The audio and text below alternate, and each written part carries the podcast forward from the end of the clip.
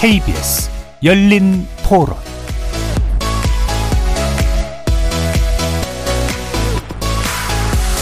안녕하십니까. KBS 열린 토론 정준희입니다. 그래도 과로하지 않게 해서 사고를 줄이려고 하는 목적이 있다고 보고 바뀌는 거는 화주나 그런 사람들의 욕심 부분이 아니었을까. 사실 운임하고 안전이 무슨 상관인지 잘 모르겠어요. 이거는 잘 바꾼 것 같고요. 가격이 시장에서 정해져야지 이걸 강제하는 거는 좀 안 맞는 것 같아요. 사실 요즘에 물가도 많이 올라서요. 사실 서민 경제도 쉽지 않거든요. 기사분들이 좀 더 혜택을 볼 수 있도록 제가 개선되는 게 맞다고 생각합니다. 어, 노동자와 그 회사 사이 중간에 교량적 역할을 하면서 소개해주는 연결만 해주고 돈을 착복한다든지 하여튼 그런 일이지 않겠어요. 그래서 그런 것도 좀 줄이는 방안이 있으면 좋겠다는 생각이 들어집니다. 국민의 힘 뭐 힘이 약하니까 뭐 타협이 되겠어요, 네. 민주당이 힘이 센데 뭐 이렇게 하든 저렇게 하든 다른 건 없는데 분규만 없으면 좋겠어. 거리에서 만나본 시민들의 목소리 어떻게 들으셨습니까? 지난해 화물연대 총파업의 쟁점이었던 안전운임제를 표준운임제로 개편하겠다고 정부가 발표했습니다. 지난 6일에 나온 정부 여당의 화물운송산업 정상화 방안에 따르면 안전운임제보다 강제성이 완화된 표준운임제를 도입하는 한편 화물차 기사에게 돈을 받고 번호, 번호 판을 빌려주는 지입 전문 회사를 시장에서 퇴출하겠다고 밝힌 겁니다. 정부 여당이 말한 대로 화물차 운송 시장의 선진화와 안전운전을 담보하는 대책일 수 있을지 궁금합니다. 잠시 후 화주와 운송사 차주를 대표하는 세 분의 전문가 모시고 관련 쟁점 꼼꼼하게 짚어보겠습니다. KBS 열린 토론 지금부터 출발합니다. 살아 있습니다. 토론이 살아 있습니다. 살아있는 토론, KBS 열린 토론. 토론은 라디오가 진짜입니다. 진짜 토론, KBS 열린 토론.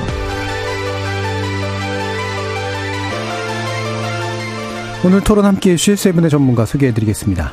김병유 한국무역협회 회원서비스 본부장 나오셨습니다. 안녕하세요. 박연수 화물연대 정책실장 함께 하셨습니다. 반갑습니다.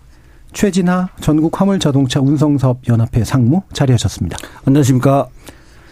저희 토론 문자로 참여하실 분은 샵 9730으로 의견 남겨주시면 됩니다. 단문은 50원, 장문은 100원의 정보 이용료가 붙습니다.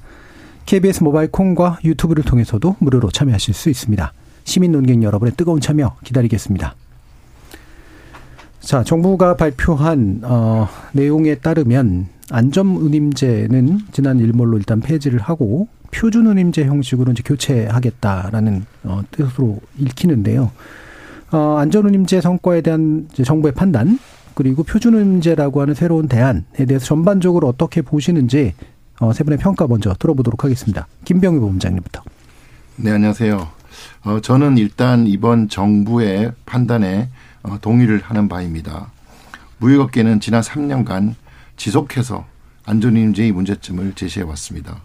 먼저 도입 목적이 운임을 통해 화물차제의 과적, 과로, 가속 등 안전을 위해 도입했지만 안전운임 적용 견인형 트레일러가 타 차종에 비해 운임은 많이 인상되었지만 오히려 안전사고가 더 많이 발생했습니다. 그래서 안전의 효과가 불분명했기 때문입니다. 또한 하주들은 계약 화물이 많거나 장기 계약의 경우는 운송 원가가 줄어들면서 운임이 할인되어야 되지만 운임이 강제화되면서 운임이 할인되지 않고 시장 기능을 상실했다는 부분에 있어서 하주들도 굉장히 불만이 많았고요. 마지막으로 하주들은 안전운임 결정 과정에서 원가나 이혼의 구성 등에 대한 불만들이 계속 쌓여온 것은 사실입니다. 예. 그래서 일단 안전 관련된 효과가 없었다라는 판단 그리고 어, 시장에 맡기지 못한 가격 제도의 문제점에 대해서 정부가 바른 인식을 일단 했다라고 보시는 것 같습니다. 네. 자, 박연수 실장님 말씀 들어볼까요? 어, 저희는 일단 안전운임제를 그 성과를 판단하기 위해서는요, 말씀해 주셨던 것처럼 정책 수단으로서 적정한 운임이 보장되었는지, 직접적 네. 목표로서 위험한 운송이 줄어들었는지, 그로 인해서 궁극적 목표인 교통안전 확보가 달성되었는지 전반적으로 모두 살펴봐야 한다고 보고 있습니다. 특히 국토교통부가 제시하는 이 사고율의 증가는 다양한 변수의 영향을 받는데, 어, 예를 들면 도로는 이 안전운임 적용 대상과 그렇지 않은 일반 자동차 또 적용 대상이 아닌 화물차가 모두 이용하는 곳입니다. 있습니다. 네, 현재 안전운임 적용 대상이 전체 화물 자동차의 6%밖에 불가한 상황에서 이 사고율을 막는다는 긍정적 궁극적인 목표 달성은 좀 당연히 어려울 수밖에 없고요. 네. 어, 당연히 직접적인 목표로서인 과로 과속 과적의 어떤 줄어드는 것들이 보고 있기 때문에 음. 효과가 좀 있다고 보고 있고요.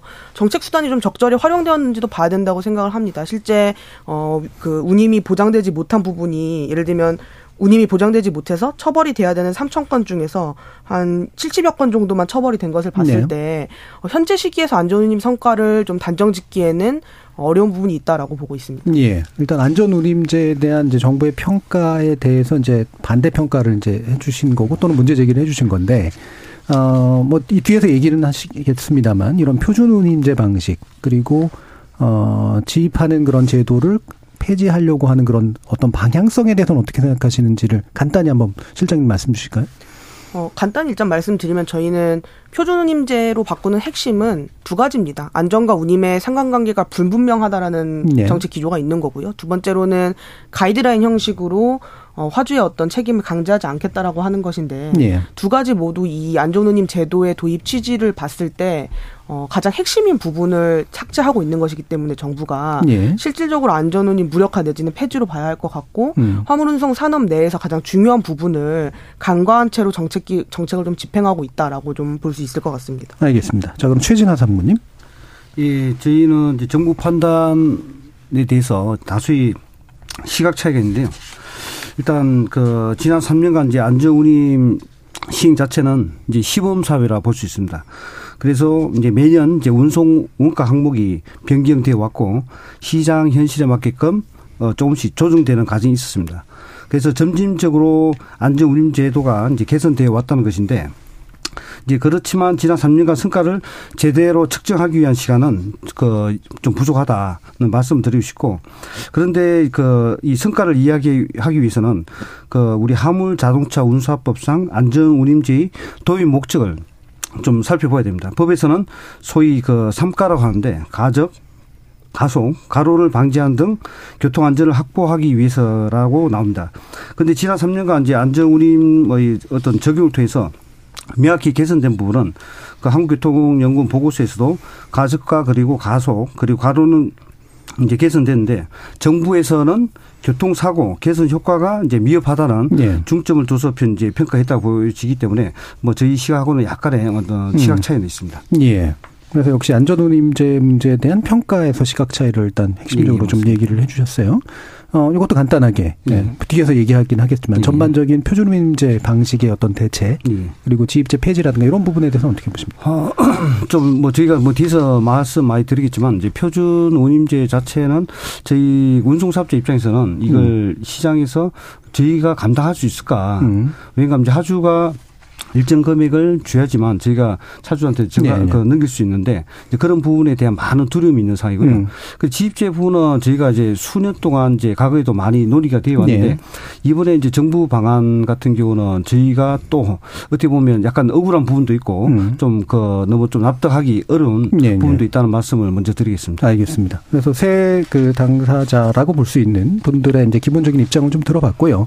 방금도 이제 표준임제 관련된 이야기를 좀 해주셔서 박연수 실장께 다시 여쭙겠는데 아, 이게 이제 한쪽의 강제성을 없애는 그런 방식이잖아요. 그리고 기타의 문제를 이제 물론 포함하고 있는데 이게 안전운임제와 얼마나 다르며 얼마나 실효성이 있을 것인가에 대한 평가를 먼저 좀 해주시죠.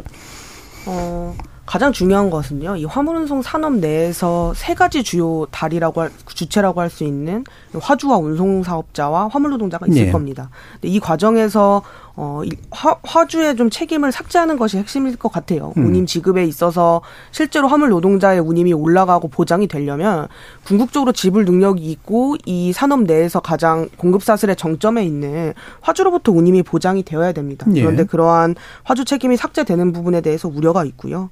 어, 두 번째는 이 안전 문제의 핵심인 운임 문제를 우회하고 있는 겁니다. 음. 어, 안, 그러니까 화물 노동자들이 굉장히 낮은 운임을 받고 있고 이 운임이 건당 체계로 되어 있는 한 있지만 화물 노동자들은 위험하게 더 빨리 더 많은 노동을 해서 자신들의 부족한 소득을 채우는 방식으로 예. 일할 수밖에 없기 때문에 어, 이 화물 자동차의 사고율이 굉장히 높고 또 그 노동의 특성상 작업장을 시민들과 공유하는 도로라는 곳을 이용한다고 했을 때 이 낮은 운임을 근본적으로 해결해야지 안전 문제도 해결될 수 있는데 이 표준 운임제의 기본적인 전제는 안전과 운임을 분리해낸다라는 음. 것이 좀 우려스럽고요.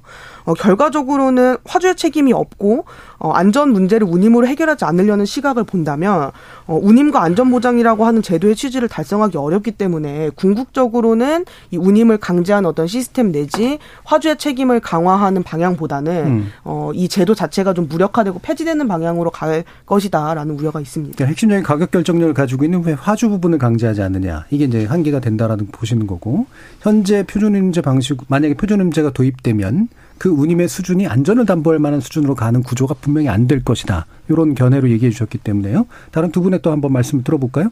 어 일단 김병우 본부장님은 이 부분 어떻게 네. 보시는지요? 사실 어 안전 운임제에서 안전을 담보한다는 거는 저희들로 봤을 때 운임으로 그거를 안전을 담보하는 거는 사실 좀 어렵습니다. 호주에서 30년 동안 그 안전 운임제들을 추적해서 안전 운임의 안전의 개선 효과가 있다고 발표를 했지만 이것도 실제 작성자는 이 안전 운임 때문에 그렇게 나오는지 아니면 인식의 개선이나 도로라든가 이런 상황이 좋아져서 이렇게 좋아졌다라고 얘기하는지 그건 어 인과 관계가 아주 운임과 관계가 적다라고 얘기를 했고요. 그래서 저희들이 봤을 때는 안전의 문제는 운임이 아니라 진짜 휴게 시간을 좀 보장하고 그다음에 교육을 강화하고 그다음에 어떤 그런 안전과 관련된 우리가 뭐 계속 말씀 말씀드리지만 DTG 같은 거를 좀 어 기록을 좀 의무화해서 제출 의무화해서 그거를 분석을 해서 안 사고가 왜 났는지 또 이 사고의 어떤 그런 어 과정과 이런 부분을 추적하고 분석하고 이걸 통해서 앞으로 안전을 담보하는 대- 정책을 만드는 게 저는 바람직하고 보고요. 어이 그 부분에서 좀 정확하게 해주실 게. 네. 운임만으로는 당연히 안전이 담보, 담보가 안 되겠죠, 당연히. 근데 운임이 변수가 안 된다라고 파- 판단을 하시는 건가요? 전혀? 어, 뭐, 아주 100%는 아니겠지만, 예. 운임을 만약에 우리가 지금 좀 현실적으로 봤을 때 운임을 네. 더 줬다고 했을 때, 이 차주들은 그 운임을 가지고 만족해서 그 일을 더, 덜 하는 게 아니라, 예. 한 건에 운이 비싼 운임을 한 건에 더 받기 위해서 또 추가로 일을 더 하려고 하는 예, 예. 이런 속성도 나타날 수 있거든요. 예, 예. 그래서 운임을 높은 게 좋은 것인지 낮은 낮은 게 좋은 것인지 이 부분은 사실은 그런 인간관계를 좀 따져봐야 된다고 저는 네. 보고요. 표준임제 같은 경우도 저희들 사실은 하주들도 100% 동의하기 어렵습니다. 왜냐하면은 우리들은 운임이 시장에서 완전히 맡겨지기를 바라고 있습니다. 이번에 다행스럽게도 하주하고 운송사 간의 운임은 가이드라인을 정해서 이제 뭐 좀 자율적으로 하게 돼 있지만 운수사와 차주의 운임은 강제화되지 않습니까? 결국 이것은 하주의 부담으로 전가될 수밖에 없거든요. 네. 그래서 저희들은 이 운임은 어 다른 나라처럼 이 사실 운임을 강제하는 것은 전 세계적으로 찾아보기 어렵습니다. 미국이나 어떤 선진국 같이 운임이 아니라 휴게 시간의 보장 등 근로 조건을 개선하는 것이 필요하다. 또 만약에 표준임제 과도기적으로 표준임제가 필요하다면은 강제가 아니라 시장에 공고를 하는 정도로 어 그쳐야 된다. 예. 저희들 이렇게 조정하고 예, 이 있습니다. 부분 다시 이제 최전화 상무님께 여쭙긴 할 텐데 다시 한번 약간 더 확실하게 하기 위해서 예를 들면은 휴게 시간이라든가 뭐 기타 이제 저 노동 조건 같은 것들을 이제 개선하게 되면 그게 결과적으로 협상 과정에서 더 높은 운임을 화주에게 요구하는 것으로 규결될 거라고 생각하진 않으시나요? 음, 저희들 생각에 그렇지는 않을 거라 생각되고요. 예. 일단 뭐 휴게 시간을 하면은 예를 들어서 12시간 일하던 거를 예. 뭐 8, 8시간 일하게 되는 거니까 뭐 그 사람이 일하는 사람은 줄어들 수 있겠지만 결국 받게 되는 의미는 총약은 같다고 보기 때문에 예. 저희들은 그 부분은 그렇게 우려되지 않습니다. 예, 알겠습니다. 최진아 상무님 얘기해 주시죠. 예, 근데 저희는 이제 표준 운임제 아니면 안전 운임제 그 용어의 문제는 아닌 것 같고요. 예. 그래서 이게 이 현재 그 종전의 안전 운임제의 배경이 사실상 과거에 이제 민주당 의원님들이 발의했던 법안 이름이 표준 운임제였습니다. 예, 예. 그래서 용어 갖고의 어떤 싸움보다는 이게 실질 운임, 적정 운임을 보장할 수 있는 그렇죠. 제도 예. 거기에 그걸 마련하는데 좀 초점을 둬야 될 것 같고요. 예. 그리고 현재 지금 뭐 정부에서 제시했던 표준 운임제 이 부분에서 하주하고 운송사는 가이드라인 방식이다. 근데 지금 우리가 안전 운임제 적용 전에 지금 그 안전 운송 원가라고 철강 네. 카고 제도를 안전 운송 원가 참고 원가제로 지금 그 3년 동안 시행했는데 사실상 시장이 작동이 안 됩니다. 음. 그래서 가이드라인 방식은 시장이 작동이 안 되고 그런데 현 시장 구조 자체가 우리 기업 물류 같은 경우는 뭐 여러 가지 품목별 뭐 사- 시장 상황 틀릴 수 있지만 사실상 최저 입찰제라는 부분이 있고 예. 그래서 저희 쪽에서는 가도한 경쟁이라고 봅니다. 예. 그런데 적정한 경쟁은 산업 발전에 도움은 됩니다. 음. 근데 저희는 너무 과도하다. 그래서 언론 기사를 보면 대기업 물류자회사조차 눈물 흘리는 최저 입찰제 이런 기사 내용도 있습니다. 예. 그만큼 이제 심각하다는 거죠. 그래서 이 가이드라인 방식을 봤을 때는 저희가 운송사들이 하주에 대해서 입찰을 더하고 그러면 그러면 저운임, 저운임을 받아서 이걸 과연 강제성 있는 위탁 운임 차주한테 줄 수 있을지 예. 그 앞서도 말씀드렸다시피 우리 운송업계에서는 상당히 걱정하고 있습니다. 예. 왜냐하면 결국에는 이행을 못하면 범법자가 되는 거거든요. 예. 그래서 아까 이제 하주 측에서도 말씀드렸다시피 근데 이게 운임의 그 아까 여러 가지 그 휴식 시간이라든지 이런 부분이 사실상 운임에 반영될 수밖에 없군요. 결과적으로. 예, 하주사를 압박할 수 있는 수단이 될 수 있는 거고 과거 안전 운임제에서 나타난 효과 중에 하나가 운송 횟수가 감소한 겁니다. 예. 그만큼 이제 어떻게 보면 이제 향후에는 이제 교통사고 감소로 연결될 수 있다는 부분도 있는 거고요. 예. 그래서 이거 지금은 뭐 지금 실질적인 운임을 시장에 어떻게 정착시키냐. 그래서 그 방안을 큰 목표로 두고 그다음에 강제성 부여할지 말지 거기에 대한 세부 논의가 있어야 되는데 그동안에 이러한 그 하주 그 운송사업자 차주 간의 이러한 실질적인 논의는 예. 굉장히 부족했습니다. 음. 그래서 그 좀 아쉬움이 있다. 는 말씀을 좀 드리고 싶습니다. 예. 기본적으로 아까도 이제 그 화주 쪽에도 일정한 강제성 부여는 필요하다라고 보시는 그런 예, 입장이신 거죠. 지금 적정 운임 보장이 되기 위해서 다른 예. 제도적 장치가 없다고 하면 일정 수준의 강제성은 부여할 필요가 있는데 음. 뭐 사실상 중소 어려운 굉장히 어려운 중소 하주사도 있습니다. 예. 어떻게 보면 시장 우울적 우울적 지위가 없는 음. 그런 분들이 있는데 그런 분들에 대해서는 일정 매출액 이하는 뭐 그런 부분을 좀 예, 예. 예 외로 한다든지 뭔가는 약간 이제 보완적인 조치는 필요하다고 생각합니다. 예. 그럼 다시 이제 그 김병우 본부장님께 그러니까 시장 결정 구조는 그냥 맡기면 된다. 근데 최저 입찰제는 사실은 안전을 보장할 만한 음. 어떤 기본적인 선을 지켜주지 못한다. 따라서 강제성이 필요하다라고 이제 주장하시니까 다시 한번 얘기를 들어볼게요. 그래서 저희들은 이제 이게 우리는 이제 무역업계는 사실 글로벌 시장에서 경쟁을 하고 있잖아요. 예. 그러다 보니까 글로벌 스탠다드나 이런 걸 되게 많이 이제 연구를 하고 있는데 예. 실제로 이 안전운임 그러니까 화물운임을 강제하는 나라는 전 세계 어디도 없습니다. 특히 이 OECD 38개국에는 국 정부 차원에서는 강제한 나라가 없어요. 브라질이 지금 BOECT 국가죠. 브라질이 강제하고 있는데 이것도 그 위헌 소지가 있어서 뭐 개인적인 어떤 그런 어 재산권을 지나치게 침해한다. 두 번째는 어 이걸 강제함으로써 서비스를 저렴한 서비스를 이용할 수 없는 이런 것도 많다. 이래서 위헌 소지가 많아서 지금 브라질 그 물류청에서는 이 벌금을 중단한 부과를 중단하고 있는 이런 상태입니다. 그래서 전 세계도 어디에도 없는 이 운임 제도를 강제한다는 거는 저희들 왜 한국에서만 꼭 이렇게 해야 되는지 이런 부분이 좀 저희들은 우려되고요. 두 번째는 그 마진 얘기를 하셨는데 저희들이 사실 그래요. 이 사실 우리 안전운임에 보면은 마진율이 이제 운송사가 11.7% 정도 어, 되는 걸로 알고 있는데 하주들은 실제로 글로벌 경쟁에서 이 11.7% 정도도 마진을 얻지 못한 경우도 굉장히 많습니다. 그래서 지금 2022년도 상반기 상장사 평균 영업이익률이 6.5%예요. 그래서 실제로 일부 하주들은 아, 우리도 좀 그럼 적정 운임을 보장해주라. 적정 마진을 보장해라. 이런 정도까지 가는데 근데 하주는 돈을 벌어오지만 이것이 이 마이 역마진으로 벌어줄 수 있는 이런 부분도 충분히 발생하고 있거든요. 예. 그래서 그런 부분 때문에 이 운임을 강제하는 거는 좀 그렇고요. 두 번째 최저 입찰자 이런 부분들은 사실 뭐 저희들은 그래요. 그 공정거래나 하도급법이나 이런 부분에서도 충분히 다뤄질 수 있는 부분이고 저희들은 그래서 그렇게 해야지 여기서 굳이 또 강제를 해야 된다는 건 저는 그거는 좀 어, 인정할 수 없는 이런 분위기. 예. 기본적으로 마진율이 화주에 비해서 운송 쪽 쪽이 높다. 이거 좀 문제가 있는 거 아니냐 이런 얘기를 하셔서 일단 먼저 좀 들어보고 보고 화물연대 쪽 가볼게요. 그 부분만 잠깐 먼저 네. 말씀드리면 이제 뭐 잠깐 이제 자료를 차고 있으신 것 같은데 안전운임제에서 운송사 몫이 이제 11.7%는 예. 원가를 다 포함한 금액이고요. 예, 예. 실제 그때 공익위원들이 발표했던 마진율은 1.5%입니다. 예. 예. 그래서 그거는 좀 그좀 그 차고가 있어 예. 있지 않나 싶습니다. 10%와 1% 너무 큰 차인데. 예. 네. 자. 박영수 실장님. 예. 먼저 첫 번째로 왜 한국에서 이렇게 특수한 제도를 시행해야 되냐에 대한 부분에서 어, 한국의 화물운송 산업이 굉장히 특수한 구조를 가지고 있다는 말씀을 드릴 수밖에 없을 것 같습니다. 98%의 화물 노동자가 특수고용 노동자로 구성되어 있습니다. 다른 나라들은 대부분 운수사 혹은 화주의 직영 으로 고용되어서 네. 노동자로서 화물 운전을 하시는 분들이 대다수고요. 이제 한국 같은 경우에는 기업의 비용 절감을 위한 외주화라던가 그로 인한 다단계 하청 구조가 굉장히 공고하기 때문에 이 안전운임 제도처럼 강제성 있고 강력한 제도가 아니면 이 시장 내에서 그 어, 협상력의 차이가 존재하는 화물 네. 노동자들이 네. 화주로부터 정당한 노동 조건과 운임을 보장받기 굉장히 어려, 어렵습니다.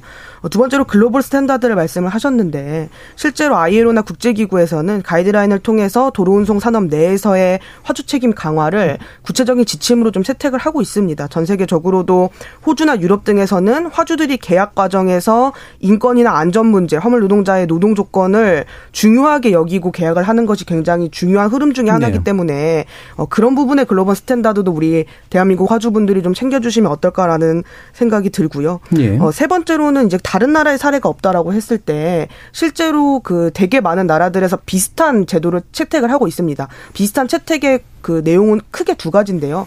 하나는 실제로 자신들이 고용되어 있는 그러니까 지, 그 직영 노동자들의 어 진짜 그 고용되어 있는 고용주들이 화주들이 운임을 책임질 수 있는 강제성을 잇는 제도가 있고요. 두 번째로는 그 화물 노동자들이 운송을 하는데 들어간 원가 비용을 화주들이 다 지불하도록 하는 것이 핵심입니다. 그래서 호주에서도 6월 어, 7 올해 6월 7월 내로 이제 안전운임이 재입법될 예정이고 실제로 뉴사우스 웨일즈 주나 또 그 캐나다의 밴쿠버항 등에서 대 해서 비슷한 제도가 있는 것 있는 있습니다. 그래서 결론적으로는 이 안전운임 제도는 한국에 특화되어 있는 화주 책임 강화 제도이기 때문에 한국에밖에 없고 필요하지만 비슷한 제도나 글로벌 스탠다드가 이미 형성되어 있다라고 말씀드릴 수 있을 것 같습니다. 예, 알겠습니다. 요거하고 연관돼서 이거는 이 부분을 좀 뛰어 건너뛰어서 이제 한번 얘기했으면 좋겠는데요.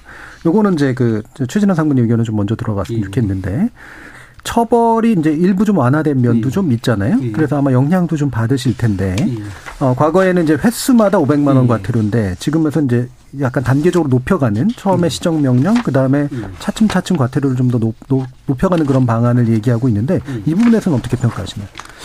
지금 현재 정부 방안을 보면 이제 1차 시정 명령이 예. 있는데 그거 그 부분은 저희가 이제 안전 운임제 과거 시행할 때 예. 저희가 정부 측에 이제 건의했던 사이고요. 그러니까 이제 사실상 계산 과정에서 오류가 발생될 수 있습니다. 그런데도 예. 과거에는 바로 이제 처분이 떨어져서 예. 또 많은 문제 있었고 그 시정 명령 제도는 좋은데 음. 어 근데 이제 아까 그 뭐 금액도 당연히 이제 뭐 낮춰줘서 이제 네. 운송사업자 부담이 줄어들 수 있는 부분이 있습니다. 근데 예.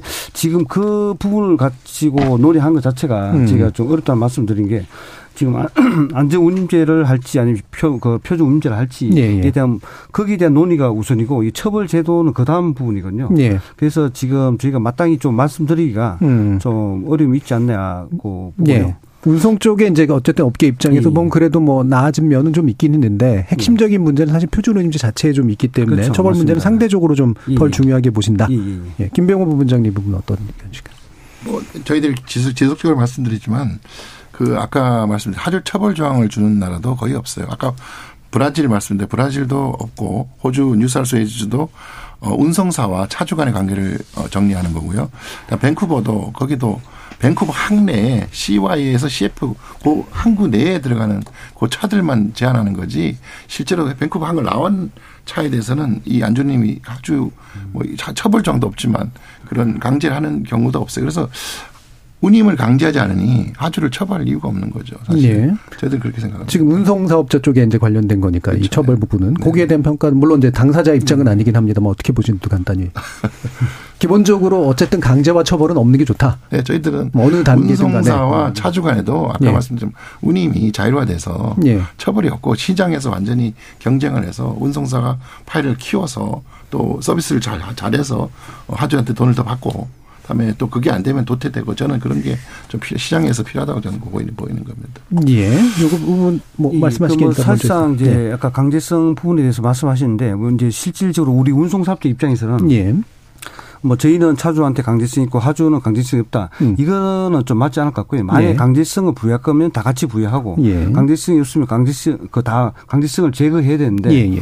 사실상 또 강제성을 제거를 했을 때는 지금 현재 시장 구조상에 여러 가지 문제점이 있는데 예. 저는 앞서 말씀드린 것처럼 지금 용어를 불문하고 그다음에 법을 불문하고 화물법에 두든 어느 법에 두든 이 시장에 적정 운임이 정착될 수 있는 네. 뭔가의 어떤 방안, 제도 장치가 있어야 된다는 음. 부분을 강조하는데 그게 뭐 우리 일본의 경우처럼 하도법이라든지 예. 아니면 일본 같은 경우는 화물법에서 적정 운임을 하주한테 권고할 음. 수 있는 제도가 있는데 우리나라 권고하고는 좀 탈, 틀립니다. 예. 어떤 점이? 이 비공식적인 강제력이 있습니다. 일본의 예. 어떤 문화적인 특성이겠죠. 네네네. 그래서 뭔가는 그 여러 가지 방안을 좀 심도 있게 논의해서 뭔가는 좀뭐 뭐 굳이 처벌을 하지 않더라도 예. 지켜지지 않을 수 없는 사항을 만든다든지 음. 문화적으로 그런 부분에 대한 노력이 좀 필요하지 않느냐. 예. 그 부분을 좀 강조하고 싶습니다. 예. 강제성이나 처벌이나 이 부분은 어쨌든 일관됐으면 좋겠다. 예. 있든 없든 간에. 예.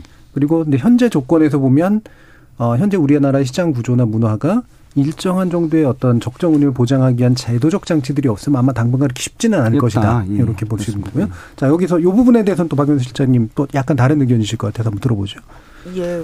일단 뭐그 계속 이제 좀 근본적인 시각의 차이가 있는 것 같은데요. 예. 저희는 이제 한국의 조, 그 한국의 화물 운송 산업이 어, 화물 노동자 98%가 특수고용 노동자이고 예. 실제로 한, 그 시장 내에서 화주 운송사 화물 노동자로 내려오는 다단계 하청과 협상력의 차이가 분명히 존재한다라는 좀 말씀을 드리고 싶고요. 음. 근데, 근데, 이제 그런 차원에서 좀 어느 정도 이 운임을 위한 강제성은 반드시 필요하다라고 보고 있습니다. 근데 다만 음. 무조건적인 처벌이 좀 답은 아닐 수도 있을 것 같아요. 그래서 예. 이런 완화나 이런 것들이 뭐 필요할 수도 있겠으나 음. 그냥 기존 근데 다만 기존에 이제 문제가 됐던 부분을 좀 시정하지 않고 이 처벌 조항만 완화한 것은 좀 문제라고 봅니다. 예를 음. 들면 음. 어 2020년, 21년, 22년에 그 3년 동안 안전운임 운행했을 때 어, 2020년에는 1,300건 정도, 2021년에는 2,000건 정도의 어 운임 위반 신고가 됐습니다. 근데 그, 음. 그, 예를 들면 그 중에서 2020년에는 단 한 건도 과태료 부과나 행정적 처분으로 이어진 건이 없고요.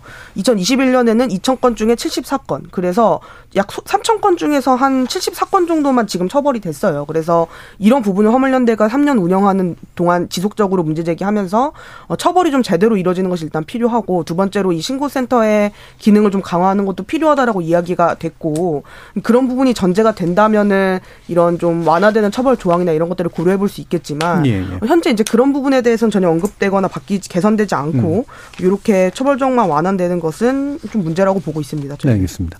자, 일부에서 또 다뤄야 될 내용이 또 있어서 요거는 일단 좀 다른 부분으로 좀 넘어갈 텐데요. 왜냐하면 이제 뭐 승패를 정하는 것보다는 각자가 왜 이런 생각을 하는지 명확하게 전달하는 게 제일 중요한 문제이기 때문에요. 두 번째로 이제 지입제 관련된 문제인데 이게 이제 이른바 다단계 문제라든가 어 이제 그 하청의 재하청을 거듭하는 이런 식의 시장 구조로 바꾸는데 도움이 될 만한 방식인가 그렇지 않은가의 문제에서 좀더 깊이 있게 좀 토론을 해봤으면 좋겠는데요. 이 부분 최진아 상무님 먼저 네. 좀 의견 주실까요? 그 굉장히 좀 무거운 부분이고요. 네. 사실상 우리 화물 운송계에서는 이 부분에 대해서 할 말이 좀 상당히 많습니다. 네. 많은데 그 많은 또 오해에서 음. 비롯되지 않나 싶고요. 음. 그 지난 뭐 1월 18일 날 이제 그 우리 정상화 방안에 대한 공청회를 해서 처음 이제 제시된 방안인데 그 지난 12월부터 총 여러 차례 했던 우리 협의체 회의에서 좀 이런 방안을 좀 다뤘으면 좀 업계에 대한 오해도 많이 풀리지 않을까 좀 예. 생각하고요. 어, 제가 말씀드리고 싶은 거는 이제 언론에서 많은 비난이 있는데 음. 뭐 여타 산업에도 이제 우리 불법 뭐 행위자, 불법 범죄자들은 많습니다. 예. 화물 운송계도 그런 일부의 소수의 음. 불법 행위자들은 존재합니다. 이런 불법 그 행위자에 대해서 전체 우리 업계가 예. 그 마치 그 모든 어떤 범죄자인 음. 것처럼 하는 것은 오히려 이제 정책 판단에 좀 오류를 음. 가져올 수 있다는 말씀드리고요. 그리고 사실상 이제 그뭐 위탁제 관련해서 뭐 설명하기 전에 그 내용은 좀 길다 보니까 지금 두 가지 방안을 제시했거든요. 네. 근데 뭐 최소 운송 의무제하고 그다음에 저 차량 등록 명의를 어 차주로 하는 부분 두 음. 가지인데 사실상 이게 법률적으로도 좀 심각한 문제들이 많습니다. 네. 이미 뭐 최소 운송 의무제는 지금 시행을 하고 있지만 그런데 정부에서는 이 제도를 더 강화해서 한다는 건데 이게 원래는 운송사업자 물량을 확보하기가 어려운 운송 사업자들이 어, 들한테 이제 일정 수준의 이제 물량 확보해라 는 음. 부분인데 이거는 지금 또 그 차종별로 또 세분화해서 비율도 높이는 부분인데 근데 현재 우리 시장 구조 자체의 문제도 예. 있는데 위탁 제도가 흘러왔던 그 근본적인 이유에 대한 부분에 대해서도 예. 이게 어떻게 보면 전혀 좀 배치되는 부분이고 뭐 한마디로 말하면 이제 운송사업자의 재기능 회복보다는 예. 그냥 시장에서 퇴출되라 당신들은 음. 더 이상 뭐 역할을 하지 마라. 그런데 그 역할을 하지 말라고 해서 행정 처분을 하고 그 뭐 사업권을 차주한테 준다. 예. 이런 후속적인 파급 효과에 대해서는 전혀 지금 분석이 안 됐다고 저희는 예. 보고 예. 있고요. 이제 그런 부분이 있고 그다음에 등록 번호판을 차주한테 준다. 이 부분도 사실상은 그 등록 번호판 자체가 영업용이거든요. 예. 그거는 적법한 허가 요건을 취득한 사람한테 사업권이 있는 거고 음. 그 사업권을 대외적으로 나타내는 표식이 자동차 등록번호입니다. 예. 그걸 갖다 차주 명의로 해야겠다. 그는 사업권을 통째로 차주한테 주겠다. 예. 건데 사실상 우리 뭐 법인 택시나 개인 택시처럼 이제 운송사업자들도 지금 허가제기 때문에 음. 공급이 안 되다 보니까 한 뭐 20억에서 30억 정도의 수준을 투자를 해서 예. 뭐 어떤 불법적인 행위를 빼고 수천만 원의 프리미엄 사람 빼고 일반적으로 25만 원에서 30만 원의 그 관리비를 받습니다. 예. 그게 그 과도한 뭐 어떤 뭐 빨대냐 거머리냐 이렇게 보기는 저희는 어렵지 않느냐 그 어렵다고 판단하고요. 예. 그 맞지 않다고 판단하고 이제 그분들이 사실상 이제 차주가 운송회사의 영업 사원 겸 운전자로서 역할을 하는 조건으로 유지탁 계약 체결을 하고 예. 회사에서는 그에 대한 지원을 해주고 있습니다. 지원을 해주고 있는데 이제 그런 부분에 대해서 그 어떻게 보면 운송사업 자분들이 적법하게 투자한 사업권을 자동차 등록 명의를 차주로 전환시키는 과정에서 이걸 어떻게 보면 사업권 자체를 그 침해하는 음. 그런 어떤 법률적 문제가 있음을 저희도 많이 이해했지만 뭐 지금 현재 정부에서는 그게 뭐 차주들의 어떤 권리 보호를 위한 수단이다. 예, 예. 이제 그렇게 판단을 하고 있어서 매우 이제 유감스럽고 예. 그래서 이 부분에 대해서는 화물업계하고 좀 더 또 신중한 대화를 통해서 좀 바람직한 방향으로 음. 이걸 끌고 가야 되지 않냐. 예. 그 의견입니다. 예, 이게 면허 사업에 관련된 거고 프리미엄 문제도 있고 예. 관리비의 문제도 있고 그래서 다 예. 복잡한 문제이긴 복잡한 한데 문제인데요. 예. 약간은 좀 단순하게 해서 그럼 예. 직고용 방식을 좀 키워라라고 하는 그런 의미긴 하잖아요. 예, 그 부분이 현재 산업에서 이 단계에서 좀 어느 정도 현실성이 있다고 보십니까? 이거는 조금 직고용 문제는 좀 틀리고요. 뭐 지금 뭐 우리 무역협회라든지 하주 그다음에 어떤 유통업체 쪽에서 이제 등록제 전환하자. 예. 그 시장에서 공급량을 늘려라. 해서 정부에서는 지금 당장 이제 등록제로 전환했을 때 문제점이 발생되니 예. 신규 허가할 때 직영 접근을 하겠다는 부분하고 예. 현재 뭐 지입제 폐지 방안하고는 전혀 별개의 사안이고요. 예. 왜냐하면 지입제 이 부분에 대해서는 저희가 좀 답답한 분이 그렇습니다. 이제 뭐 이제 물량을 하려고 해도 할 수 없는 상황도 있고 그다음에 차주의 요구도 차주의 어떤 그 수요도 있습니다. 하주의 수요도 있고 그, 그 말이 무슨 말인가 하면 사실상 이제 뭐 이게 우리 이 시장은 복잡하기 때문에 일반화는 불가능, 불가능합니다. 그래서 이제 특정 사안에 해당될 수 있는데 실제 위탁 계약 분쟁이 제일 많이 발생되는 데가 회사의 소속 회사의 물량을 운송하기로 위탁 계약 체결했다가 네. 이제 차주분들이 경력이 5년 이상 되면 이제 본인들이 독자적으로 물량을 확보할 수 있는 능력이 또 생깁니다. 네. 그러면 회사에서 받으면 매출액이 1000, 본인이 영업하면 매출이 1500. 그러면 이제 더 이상 회사 물량 못 받겠다 해서 위탁 계약 분쟁이 생깁니다. 네. 그런데 그래서 그 사람들이 계약 해지돼서 나온다고 하면 어디로 가겠습니까? 자기한테 물량을 주지 않지만 자기를 관리해주는 회사와 위탁 계약 체결을 하겠죠. 네. 그런데 그런 회사 보고 정부에서는 일정 수준 물량을 확보해라. 안 하면 처분하겠다. 그 의미가 뭔가 하면 일반 식당에 가서 그 뭐 일정 매출액을 확보하지 않으면 신고를 그 어때 허가를 취소하겠다. 이해가 음. 똑같습니다. 그런데 매출액이라는 거는 기업의 노력만으로 달성될 수가 없습니다. 이거는. 자기가 아무리 노력한다 해서 예. 일정 매출액을 달성할 수도 있고 달성 못할 수도 있고 이제 그런 상황인데 특정 매출액을 달성 못하면 무조건 행정 처분하겠다. 예. 이것도 이제 뭐 법률 전문가들은 이제 위험 법률의 예. 소지가 있다. 이게 당사자이시니까 물론 당연히 예. 이제 이 부분에 되게 되게 예. 세세한 문제들을 이제 얘기할 수밖에 없을 건 이해는 하는데요. 왜냐하면 저희 청취자들은 사실 이 부분에 대해서 명확한 이해를 못 하시니까. 근데 제가 직고용 문제를 얘기한 이유는 결국에는 그냥 요 사업, 그러니까 면허판만 가지고 사업하는 그 음. 운송 사업자가 음. 되도록이면 좀 줄어들고 예. 제대로 된 사업을 그, 그걸 하거나 위탁 사업을 벌이거나 예.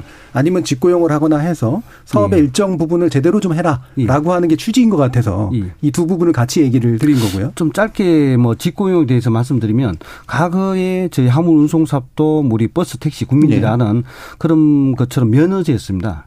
그런데 이제 여기에 버스 택시는 사업 구역이 제한돼 있고 화물은 전국을 사업 구역 하다 보니까 뭐 노무 관리라든지 수익금 관리, 네. 차량 관리가 되지 않았습니다.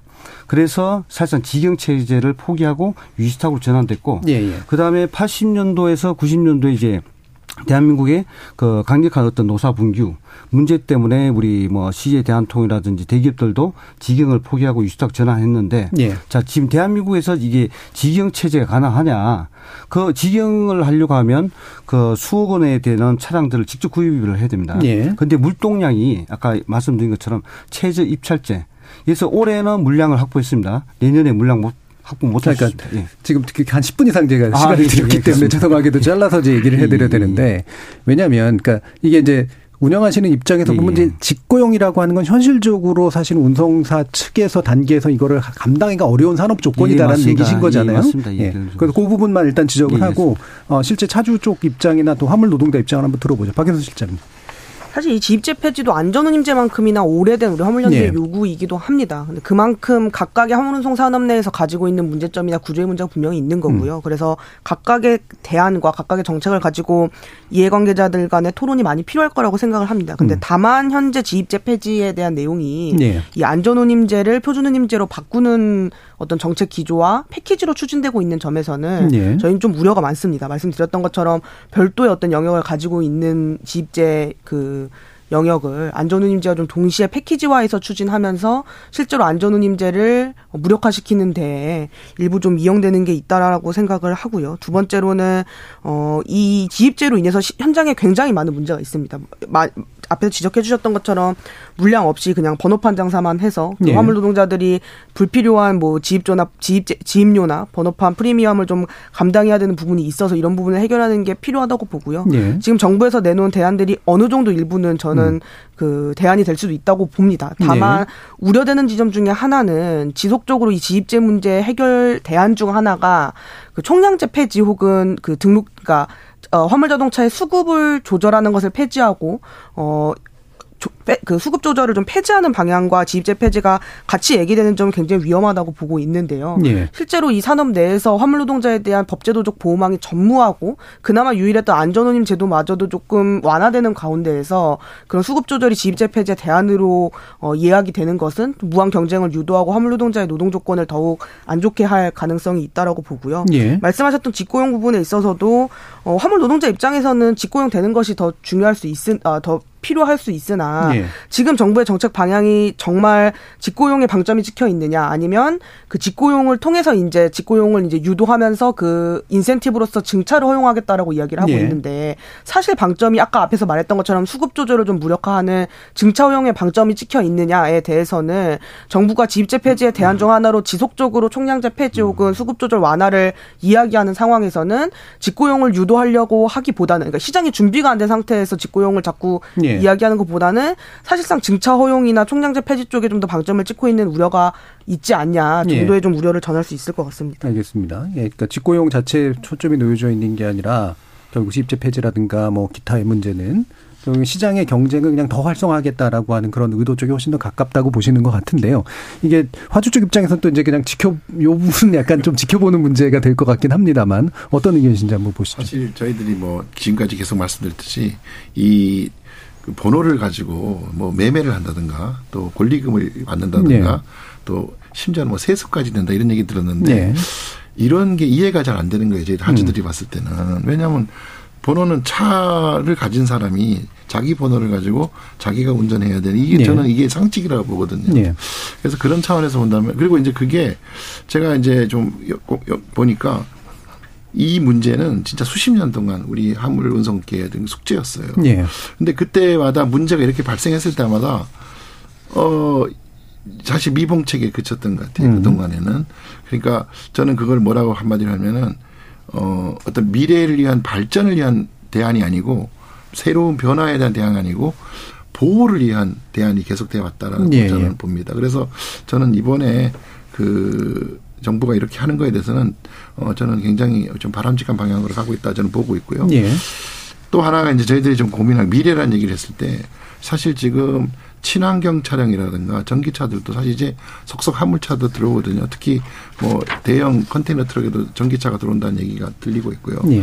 그래서 이런 시대가 온다면은 어, 이거를 정말 맞이할 준비가 되어 있는지, 그리고 그런 차들에 대해서는 신규로 번호를 좀 예. 부여를 해야 되는, 진입을 좀 자유롭게 해야 되는 게 아닌가. 음. 그리고 또 하나는 저희들이 이제 저는 어렸을 때부터 이제 본게 뭐, 이좀 스크린 쿼터제라든가 예. 무역업 허가제가 이제 자유화되는 걸 저희들 직접 옆에서 겪었는데 우리가 스트링 스크린 쿼터제 할 때 얼마나 우리가 이건 안 된다.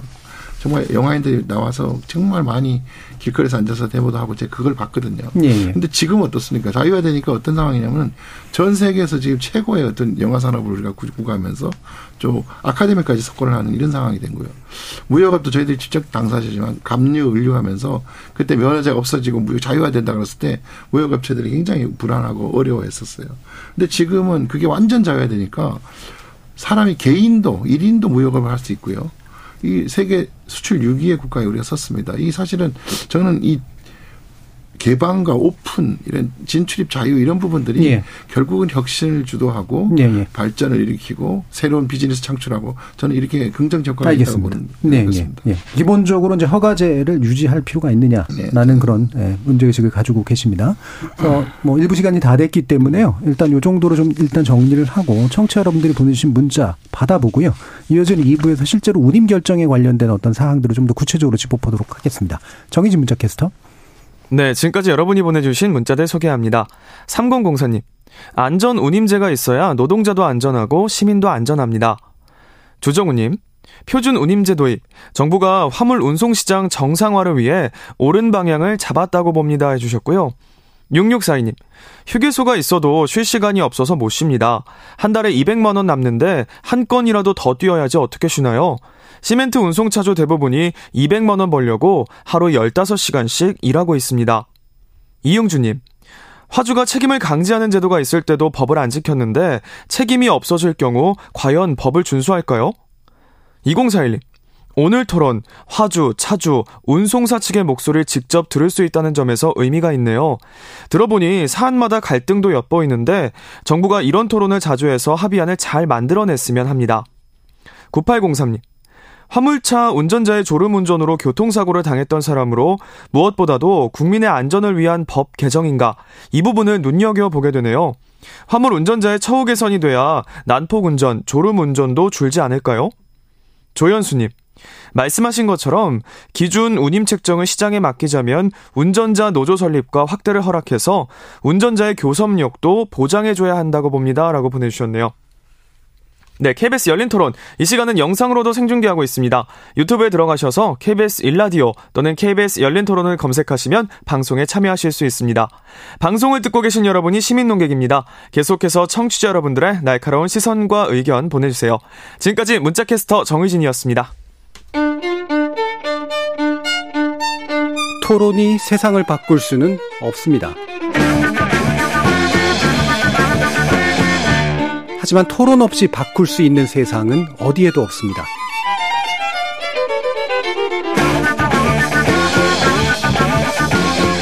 세상의 선한 변화를 갈망하는 당신.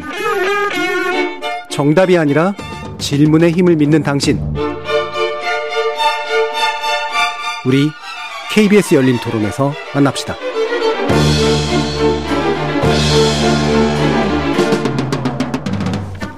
KBS 열린 토론 표준 운임제 도입 화물차 운송시장 개선에 도움이 될까라는 주제로 박연수 화물연대 정책실장, 최진아 전국 화물자동차 운송사업연합회 상무, 김병유 한국무역협회 회원서비스본부장 이렇게 세 분과 함께하고 있습니다. 자, 2부에서는 이제 운임 결정 방식에 대해서 이제 좀 더 논의를 해보려고 하는데요. 어, 정부 입장은 어, 객관적인 표준 운임을 산정할 수 있고 그걸 가이드라인을 하겠다라고 하는 건데 이 부분에서 각 당사자들은 또 각자 다른 방향에서 우려를 하시는 것 같습니다. 일단은 아, 가장 크게 또 우려한다라고 보여주시는 박, 박연수 실장님의 의견 한번 좀 들어볼까요? 어, 저희는 객관적인 표준님 혹은 원가 산정에는 얼마든지 찬성하는 입장입니다. 예. 오히려 지난 3년 안전운임 위원회를 운영하는 과정에서 화물연대는 지속적으로 이런 운임 결정 체계가 필요하다라고 이야기를 했고요. 예. 제가 생각했을 때 이 안전운임제 주제에서 거의 유일하게 새 주체들이 좀 음. 의견을 모을 수 있는 지점이 이 객관적인 산정일 예. 것 같습니다. 다만 이 객관적인 원가 산정이 3년 동안 이미 안전운임 위원회라고 하는 위원회에서 노력을 해왔고 새 음. 주체들이 지속적으로 이해를 의견을 내서 개선되어 가는 중이었습니다. 그래서 이게 뭔가 이번에 표준운임제로 개편하면서 새롭게 시작되는 것은 아니기 때문에 예. 어, 오히려 어.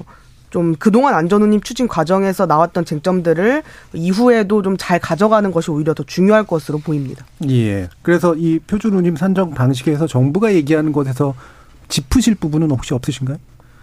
어, 뭐 특별히 짚을 부분이 있다라기보다는 예.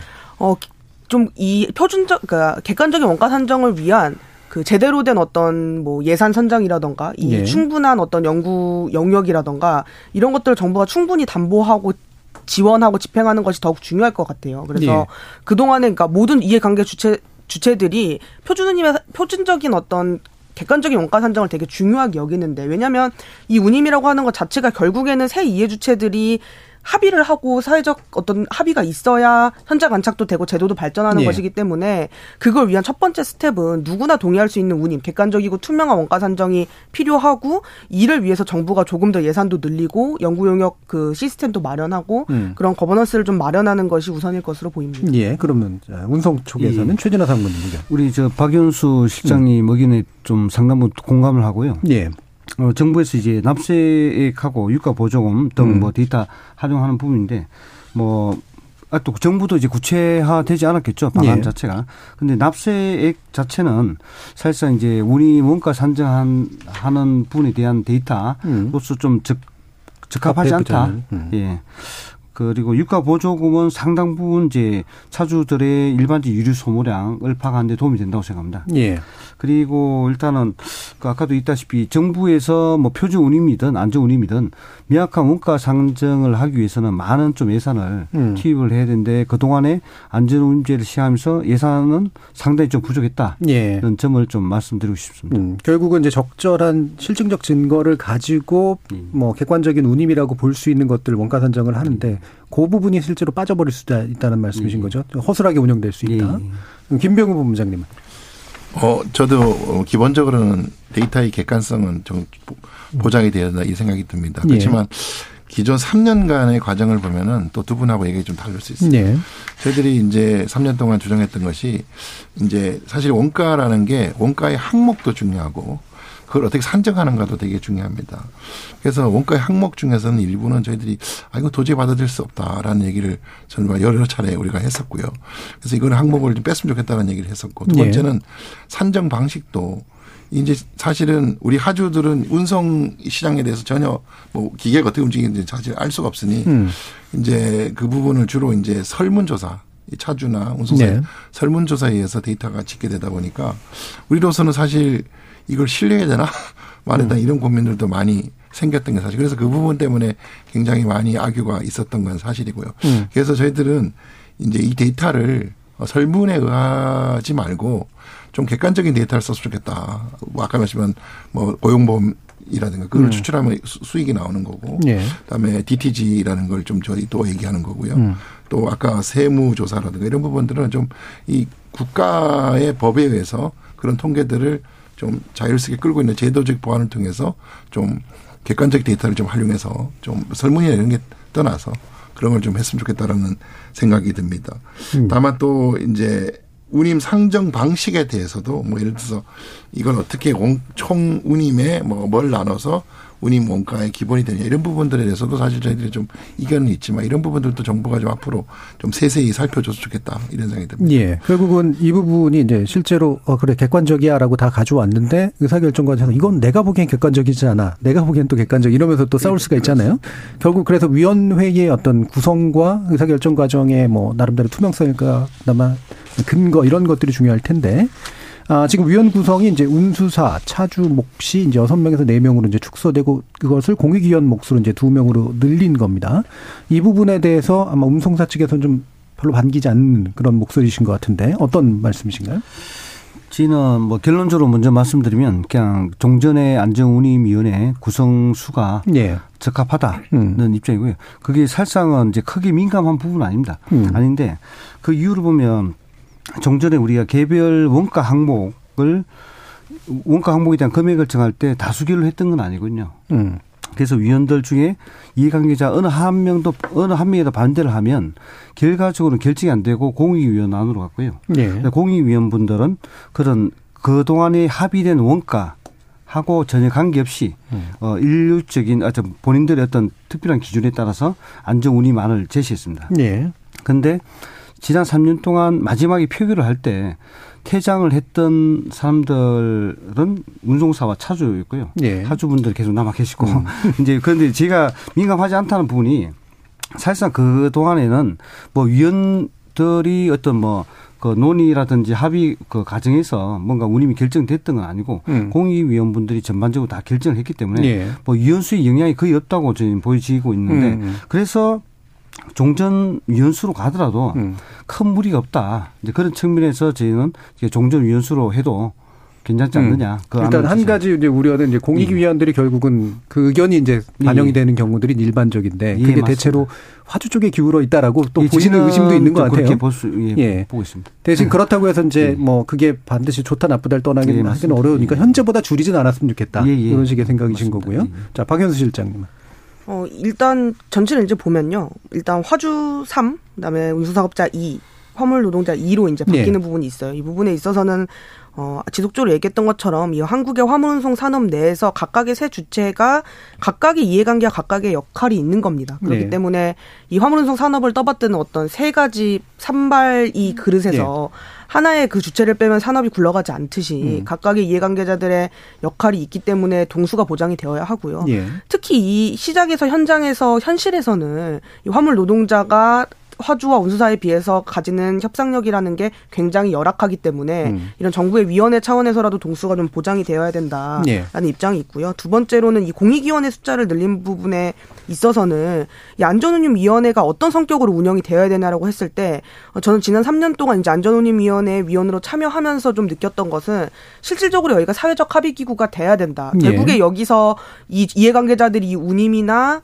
원가 산정에 대해서 어떤 이유로든 합의하지 못하게 되면 현장 안착이 안 돼요 네. 제도가 그렇기 때문에 뭐 공익위원들의 어떤 표결 그 안 제시로 일방적으로 뭔가 표결이든 뭐 음. 한쪽이 음. 만족하지 못한 아마 서로가 만족하지 못했을 겁니다 그렇게 되는 어떤 위원회 운영보다는 각각의 이해 공익위원들의 어떤 의견보다는 각각 이해관계자들이 조금 더 이 사회적 합의 기구의 역할로서 네. 합의할 수 있는 지점을 좀 강화해서 운영했으면 좋겠는데 공익위원 숫자가 이렇게 늘어나는 것은 음. 그렇게 정말 이 행될 수 있을지에 대한 우려가 좀 있습니다. 예. 이게 뭐 최저임금 결정하는 위원회하고 비슷한 방식이 되는 것 같은데 결과적으로 보면 이게 이제 해당 정부의 또 성격에 따라서 공익위원회 어떤 방향도 좀 많이 바뀌는 경우들도 좀 있고 그래서 이게 이제 과연 이제 중재 기능을 제대로 할 수 있겠는가라는 부분에 대한 문제 제기도 가능할 텐데요. 또 화주 측의 목소리 한번 들어보죠. 김병훈 부장님 이 부분 어떠십니까?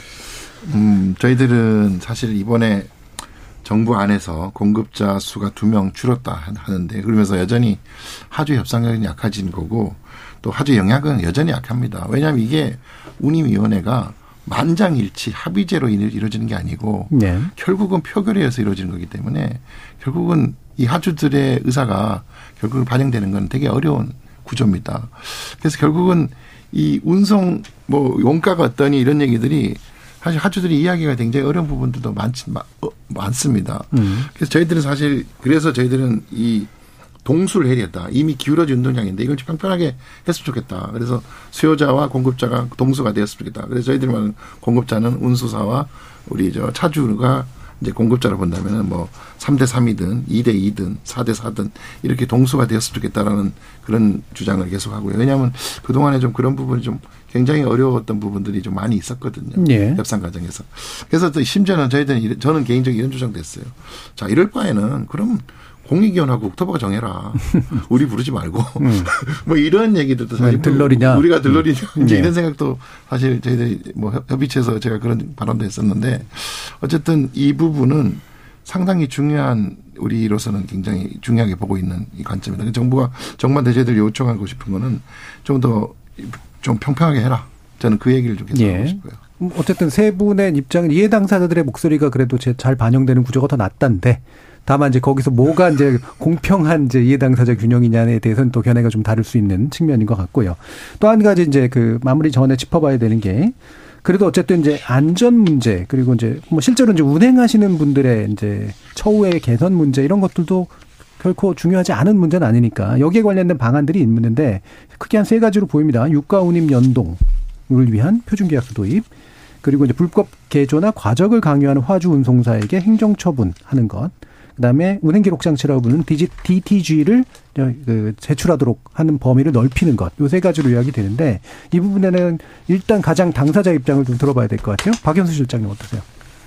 어, 일단 첫 번째로 표준계약서 도입과 관련해서는요. 음. 정부의 뒷북도 이런 뒷북이 없다. 저희는 음. 말씀을 좀 드리고 싶어요. 음. 이미 표준계약서나 그런 가이드라인 형태의 계약서가 충분히 시장에 있고 정부에서 많이 네. 표준 운임 계약서를 내렸는데요. 이게 안 되는 문제가 분명히 있는 겁니다. 그런 네. 시행착오를 거쳐서 나온 제도가 안전 운임 제도인데 음. 이걸 다시 우회하고 뒷북을 좀 치고 있는 거다라는 생각이 들고요. 두 번째로 이 불법 개조와 과적 강요 음. 문제 저희는 뭐 화주나 운송사의 행- 행정 처분도 필요하다고 보는데 음. 대체 왜 과적을 하는지에 대한 근본적인 분석이 또 빠져 있다라는 생각을 할 수밖에 없습니다. 이 예. 과적의 핵심은 저희가 계속 얘기하지만 운임입니다. 한 번 갈 때 많은 짐을 싣고 가야지만 그만큼 운임이 되는 부분에 음. 대한 부분이 이- 있고요.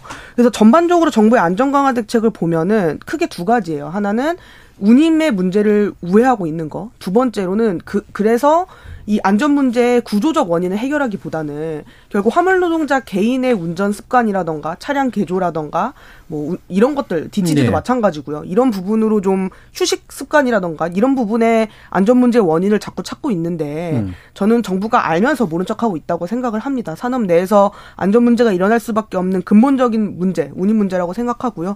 이 부분에 대한 해결이 피- 먼- 먼저 필요하다고 봅니다. 예. 그래서 운임과 안전은 사실 그렇게까지 인간성이 높지 않다고 또 보는 김병훈 본부장님의 입장에서 볼 때 이게 이제 안전을 자꾸 이제 개별 차주에게 넘기는 그런 방식하고 그렇게 멀지 않다. 운임 문제는 안 건드리는 위- 방식이다. 어떻게 보세요? 표준 계약서 부분은 사실 어, 상당 부분 많이 도입되어서 시행되는 걸로 저는 좀 알고 네. 있고요. 다만 저는 이 제도가 일단 자율적으로 시행되면 좋은데 음. 강제가 되었을 때는 좀 문제가 있다. 새로운 규제가 발생하고 또 사정에 의해서 그러지 못하는 경우도 있을 수 있어요. 그래서 이런 부분들 어떻게 어, 보완을 할 수 있냐 이 부분이 좀 필요하고요. 두 번째는 유가를 산정하는 방식이나 또 화주와 운송사 간에 표준계약서가 실제 차주에게 적용되는지 이런 부분에 대해서 좀 살펴봤으면 좋겠다. 특히 유가가 상승할 때는 굉장히 빠르게 적용되는데 하락할 때는 안 빼주더라고요. 음. 우림에서. 그래서 이런 부분들도 좀 정확하게 좀 적용이 됐으면 좋겠다. 저희들도 뭐 유가 연동제에서는 그렇게 나쁘게 보지는 않지만 일단 예. 그렇게 좀 돼야 된다는 얘기고요. 과적 부분은 사실 판스토링 제조 개조 같은 거는 이거는 유- 어 굉장히 위험한 상황이고 이- 음. 고속도로에서 지나가는 사람들 좀 다치게 할 수 있으니까 이거는 다 어, 근로자는 반드시 처벌해야 되는 생각이 들고요. 그다음에 이제 하주와 운송사가 의도적으로 요구하는 과정에 대해서 저는 이것도 처벌해야 된다고 예. 봅니다. 이거는 그- 다만 이 물건을 실 때는 과적이 아니었어요. 근데 운전을 하다가 쏠림 현상이 발생하면서 그 축중량에서 과적이 걸리는 경우도 있거든요. 예. 그래서 이런 부분들에 대해서는 뭐 처벌보다는 계도를 좀 하고 이것이 상습적일 경우에는 이거는 처벌을 해야 된다. 음. 저는 그래서 과적의 형태도 좀 아까 우리 박연수 실장 말씀하셨지만 다양하니까 그 다양성에 따라서 처벌도 좀 달리하고 조치도 달려야 된다. 저는 이렇게 보고 있습니다. 예. 자, 마지막 DTG 예. 부분은 사실은 저희들은 화물차 안전 관리에서 반드시 필요하다고 봅니다. 이 DTG야말로 운행 기록을 이제 다 제출하게 되니까 이걸 분석하면은 안전과 관련된 각종 정책을 수립하는데 굉장히 좋은 자료가 될 수 있고요.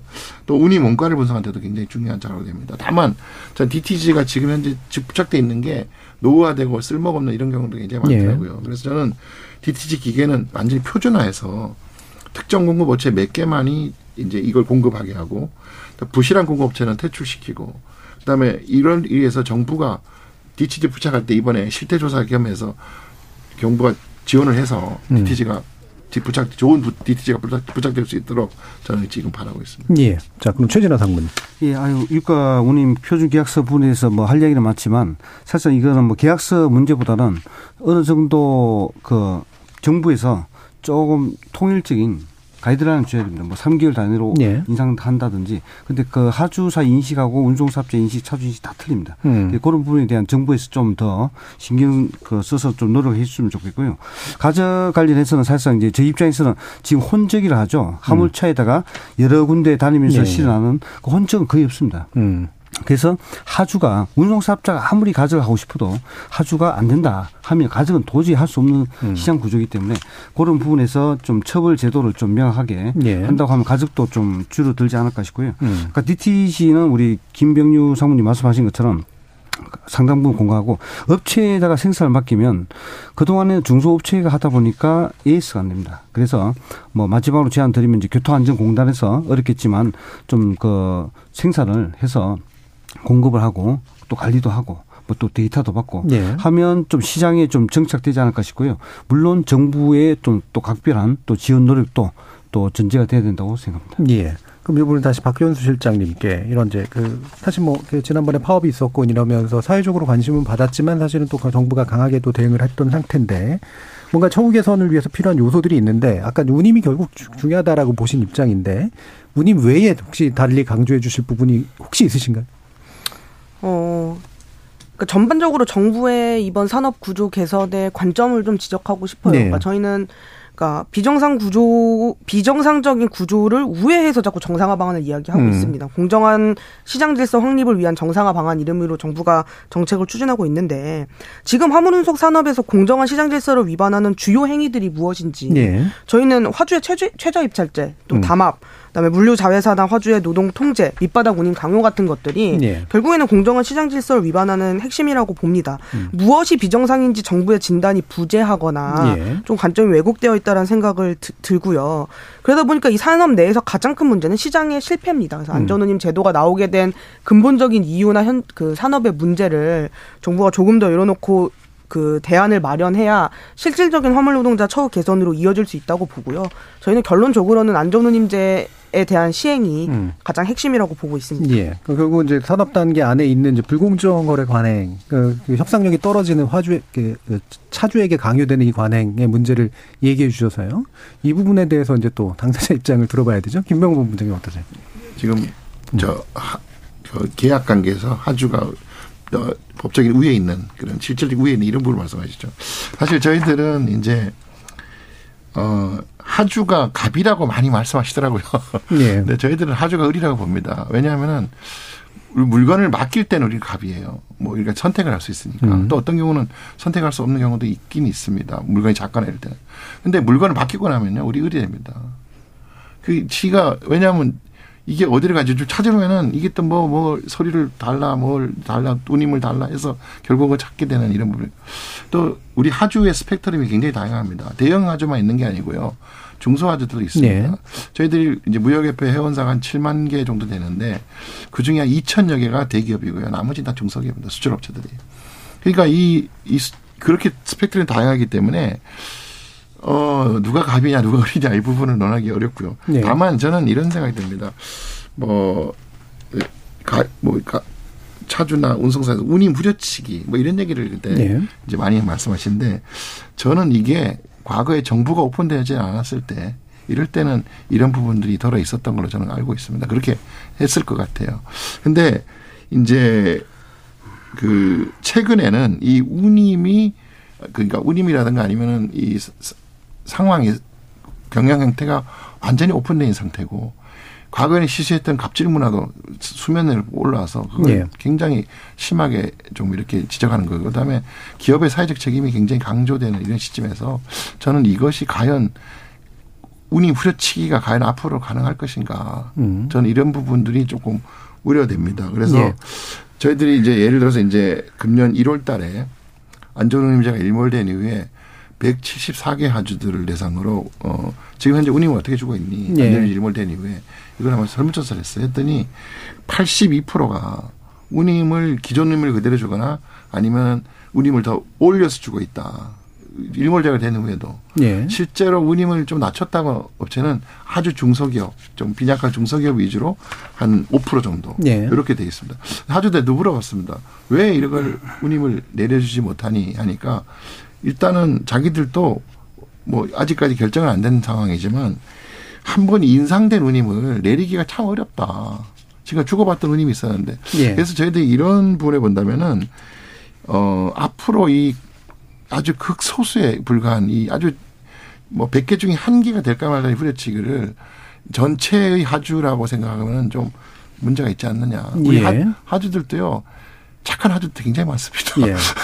우리 우리 보통 우리가 보면 기업하면은 기업한다 그러면 되게 나쁘게 묘사하고 예, 예, 예. 이렇게 얘기하는데 저는 그렇지 않 그런 분들이 있겠죠. 근데 예. 우리가 이걸 봤을 때는 굉장히 착하고 성실하고 열심히 예. 하시는 분들도 문제 네. 많다 이렇게 좀 알고 알려주고 뭐 착한 차주들과 착한 화주들과 착한 운송사들이 다 있, 는데왜 문제는 이렇게 자꾸 그러니까 발생을 할까?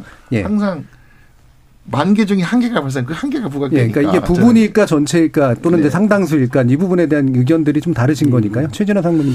예, 하여튼 뭐, 그 아까 우림, 우림 후리 측이 말씀하시는데 뭐 우리 화물 쪽 비슷한 입장인 것 같고요. 네. 물론 특 그 일부 회사의 문제인데 통계가 명확하게 이게 나오지 않다 보니까 전체인지 부분인지 그게 좀 오해를 음. 많이 하신 것 같고요. 그리고 이제 차주의 어떤 그 어떤 처우 개선 쪽에 대해서는 뭐 운송사 입장에 봤을 때는 이제 운송 서비스의 범위가 어디냐. 네. 아까 물건 싣고 나서 그 어떻게 보면 급브레이크 밟아서 이제 움직이면서 가직이 발생되는 부분. 자, 누구의 잘못이냐. 운전 서비스는 운전만 하면 되거든요. 적재를 음. 누가 할 것이냐. 하주가 할 것이냐. 네. 이제 그런 부분에 대한 어느 정도 우리 사회적인 합의 음. 좀 정리가 돼야지만 차주의 어떤 근본적인 처우 개선의 밑바탕이 되지 않을까 싶습니다. 예. 그러니까 그 세밀한 어떤 단계들 인데 이 단계가 누구의 책임 영역이냐 그렇죠. 문제가 예, 예. 좀 나눠질 필요가 있다는 예, 예 말씀이신 거죠. 자, 한 1분 반 정도가 남아서 30초 정도씩 들어가야 될것 예. 같은데요. 그래서 정부 측에 어떤 당부 사항들을 하실지 먼저 김병욱 본부장님부터. 예. 저희들은 일단 그 운임과 화물 자동차 수급 조절을 시장에 좀 맡겨달라. 요 얘기를 한 번 하고 있습니다. 이 시장에 맡겨두면은 혁신이 오고 새로운 서비스가 오고요. 새로운 비즈니스가 창출될 수 있습니다. 이 전 세계적으로 찾아보기는 힘든 이 강제와 처벌 조항은 좀 이번에는 음. 좀 없애고 시장에 맡겨달라. 또 하나는 이제 운임위원회 구성도 아까 말씀드린 수요와 공급이 좀 동일하게 해달라 예. 이런 얘기들고요. 좀 하주들이 가장 불만이 많은 게 부대 할증 조항입니다. 이 부분에 대해서는 이번에 뭐 필요한 거는 있어야 되지만 불필요하거나 좀 불효불급한 거는 좀 가감히 정리해서 음. 좀 사회적 합의를 이뤘으면 좋겠다. 저는 네. 이렇게 좀 드렸습니다. 최진아 선생님. 예. 그 앞서 말씀드린 것처럼 이제 정부에서도 많은 노력을 했겠지만 그 차량 등록 명의를 차주로 하는 부분하고 최소 운송 의무 강화 방안 그 부분에 대해서는 화물 업계가 좀 더좀 좀 신중한 논의를 통해서 만들어가는 것이 좀 부정적인 파급 효과를 조금이라도 음. 좀줄수 있는 방안이지 않을까 싶고요. 그 마지막으로 운임, 운임제는 이해관계 첨예합니다. 그래서 정부에서 좀 더 노력해서 우리 이해관계자 모두가 만족할 수 있는 운임제도를 마련해 주실 것을 간곡히 부탁드리겠습니다. 네. 박연수 실장님. 정부가 이 산업의 어떤 정책을 추진하는 과정에서 노동조합을 좀 중요한 대화 주체 혹은 이해관계대로 인정했으면 좋겠습니다. 음. 실제로 화물 노동자들 개별로 파편화되어 있을 때 이 구조의 가장 아래에 있는 화물 노동자들이 뭔가 뭉치면 정, 정, 지금 정부의 관점에서는 적폐가 되고 특권층이 되는 것 같아요. 근데 자유주의 사회, 자유민주주의 사회에서 각자의 기본권을 주, 장하면서 기, 본권이 충돌하게 되는 것은 굉장히 자연스러운 현상입니다. 이런 기본권 충돌 과정에서 한쪽에 뭔가 기본권 행사가 일방적으로 문제가 있다라는 음. 것은 어, 정부의 굉장히 빈곤하고 협소한 노동 관점을 좀 보여준다고 생각을 하고요. 이 기본권의 충돌을 조율하는 과정에서 정부가 어떤 그 화물 연대 또 화물 노동자들의 모임인 노동조합을 내용을 조금은 좀 산업 내 이해 관계자와 대화의 주체로 함께 좀 보면서 같이 추진해 나갔으면 좋겠습니다. 예, 알겠습니다. 오늘은 이제 KBS 열린 토론 어, 표준운임제 도입 관련된 논의를 해봤는데요. 오늘 함께해 주신 최진하 전국 화물자동차 운송사업연합회 상무, 김병유 한국무역협회 회원서비스 본부장, 그리고 박연수 화물연대 정책실장 세 분 모두 수고하셨습니다. 감사합니다. 감사합니다. 감사합니다. 화물 운송 산업의 정상화, 관련 시장의 선진화, 그리고 안전 문제. 비정상적이었던 건 무엇이고, 후진적이었던 건 무엇이고, 불안전했던 건 무엇이었을까요? 이 부분이 바로 이 문제를 이해하는 핵심적인 초점인 것 같습니다. 지금까지 KBS 열린 토론 정준이었습니다.